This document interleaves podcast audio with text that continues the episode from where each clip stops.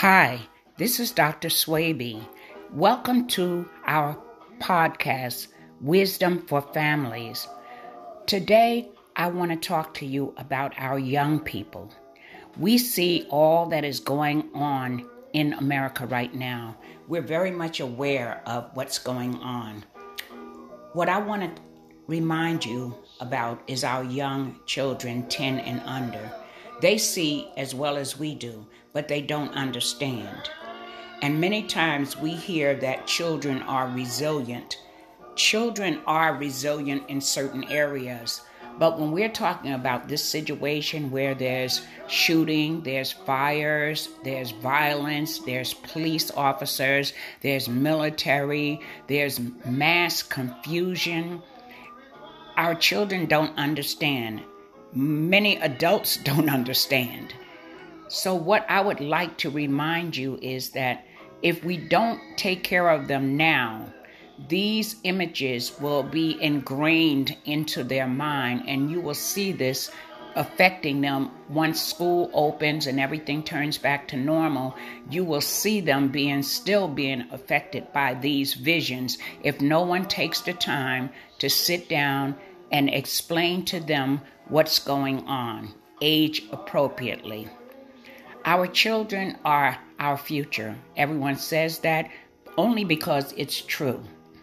So what I would advise you to do is to check in with your child twice a day. Check in with them in the morning and check in with them at night. Make sure they're okay. Many children are not sleeping, but we don't know because we send them to bed and we assume they're asleep. So use that time to talk to them, read them a story, hold them closely, and reassure them that they are safe. That's something that they need to understand, because if they see people out there now and all of this is happening outside of the house, can this happen inside of the house? They're not sure. They're not sure. So mom, dad, I'm asking you to please talk to your children, reassure them that it's going to be all right, explain to them what's going on and why, and definitely let them know that rioting, looting, putting things, to, um, starting fires, all of those things are wrong. And people that are doing them are not doing the right thing. Explain to them that walking and holding signs and, and picketing and just saying things that are meaningful, that tell someone that we need help, that that's okay. Help them to understand that. But very importantly, hug your child, love your child, talk to your child. They need you now more than ever.